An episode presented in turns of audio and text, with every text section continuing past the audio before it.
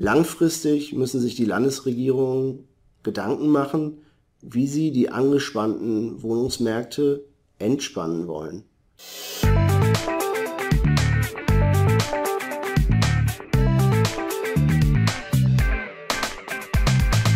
Guten Tag und herzlich willkommen beim Ruhrpott.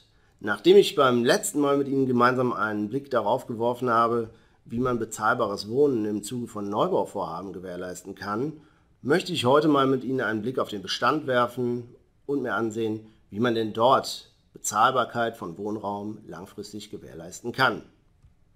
Maßgeblich waren dabei die in der Vergangenheit erlassenen Regelungen über die Miethöhe bzw. über die Zulässigkeit von Mieterhöhungen.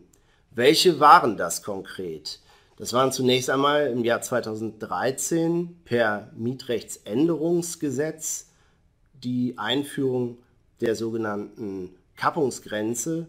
Das heißt, in laufenden Mietverhältnissen ist die Steigerung von Mieten nur in einem gewissen Rahmen zulässig, in diesem Fall über den Zeitraum von 3 Jahren maximal 20% Steigerung bis zur ortsüblichen Vergleichsmiete, in angespannten Wohnungsmärkten sogar lediglich um 15% bis zur ortsüblichen Vergleichsmiete. Auf das Mietrechtsänderungsgesetz im Jahr 2013 folgte dann 2015 das Mietrechtsnovellierungsgesetz mit seiner Mietpreisbremse.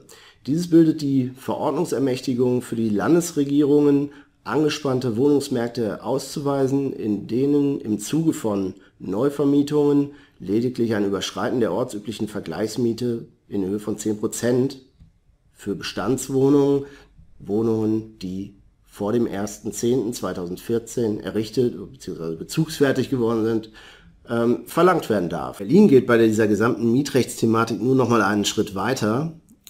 Am 23.02.2020 ist der sogenannte Mietendeckel in Kraft getreten.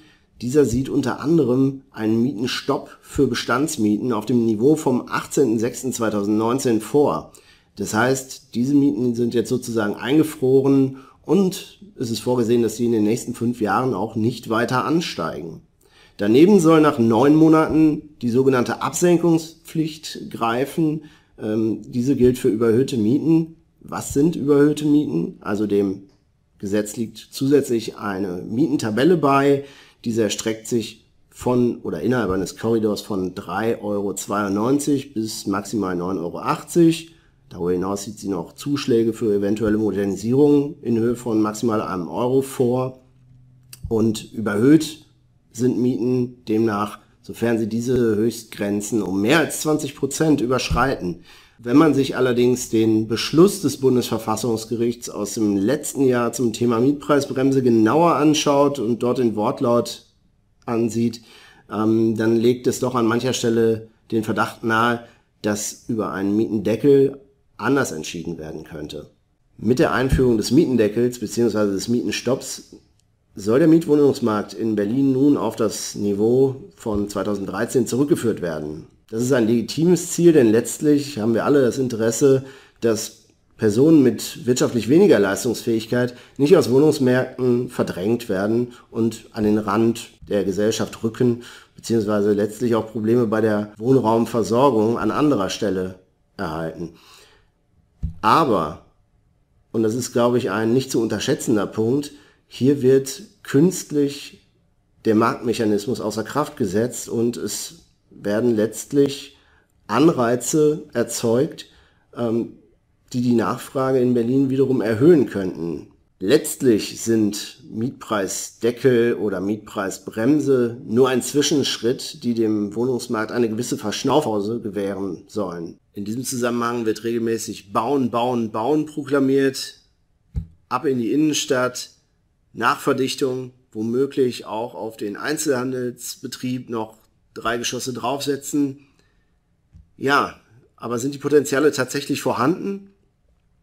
Beziehungsweise wollen wir die Potenziale, sofern sie denn vorhanden sind, für diese Zwecke freigeben? Wir haben das Tempelhofer Feld, das unangetastet bleiben soll und zum Freilichtmuseum umfunktioniert wird. Wir haben Kleingartenanlagen, wo sich jeder Bürgermeister scheut, vorzuschlagen, diese für andere Zwecke zu nutzen. Wir bemühen uns um innerstädtische Grünflächen, Freiflächen, Frischluftschneisen. Und dann wird es natürlich räumlich eng. Andererseits wollen wir entsprechend dem Ziel 30 Hektar keine Flächen neu in Anspruchnahme. Wir wollen keinen motorisierten Individualverkehr und dementsprechend Verkehrskollaps in den Innenstädten. Wir wollen die urbane Mischung. Wir wollen die Stadt der kurzen Wege, die möglichst urbanisiert ist. Und in irgendeiner Weise wirkt das auf mich so, als seien das jetzt die Wohnraumversorgungsproblematiken, seien die Geister, die man rief. Denn es scheint, als könne man die Bedarfe nicht mehr im Innenbereich decken. Also ist die Frage, was wollen wir eigentlich?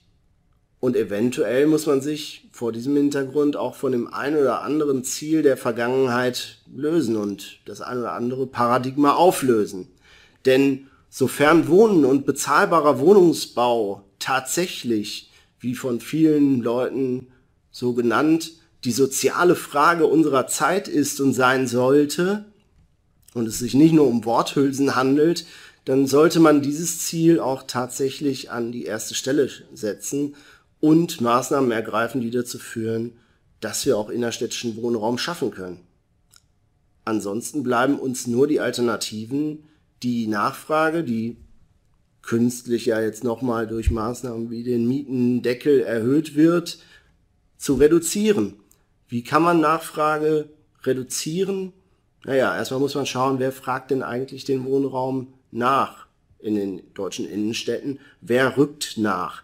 Das sind im Wesentlichen meines Erachtens zwei Personengruppen. Einerseits sind es die sogenannten Young Professionals, also diejenigen, die ihr Studium, ihre Ausbildung abgeschlossen haben und in die Innenstädte ziehen und dort auch aufgrund ihrer finanziellen Ausstattung den einen oder anderen verdrängen könnten. Darüber hinaus sind es natürlich Studierende, die, nachdem sie ihre Schulausbildung abgeschlossen haben, die nächste Hochschule aufsuchen und dort womöglich in WGs oder in anderen Konstellationen zusammenwohnen und auch dort die alteingesessenen älteren Bewohner womöglich als Vorhut der Gentrification verdrängen könnten.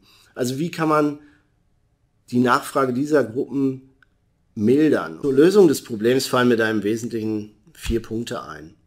Der erste Punkt ist Digitalisierung. Und so hart uns Corona auch getroffen haben mag, aber vielleicht sind die Erfahrungen der vergangenen Monate für uns da auch bereichernd.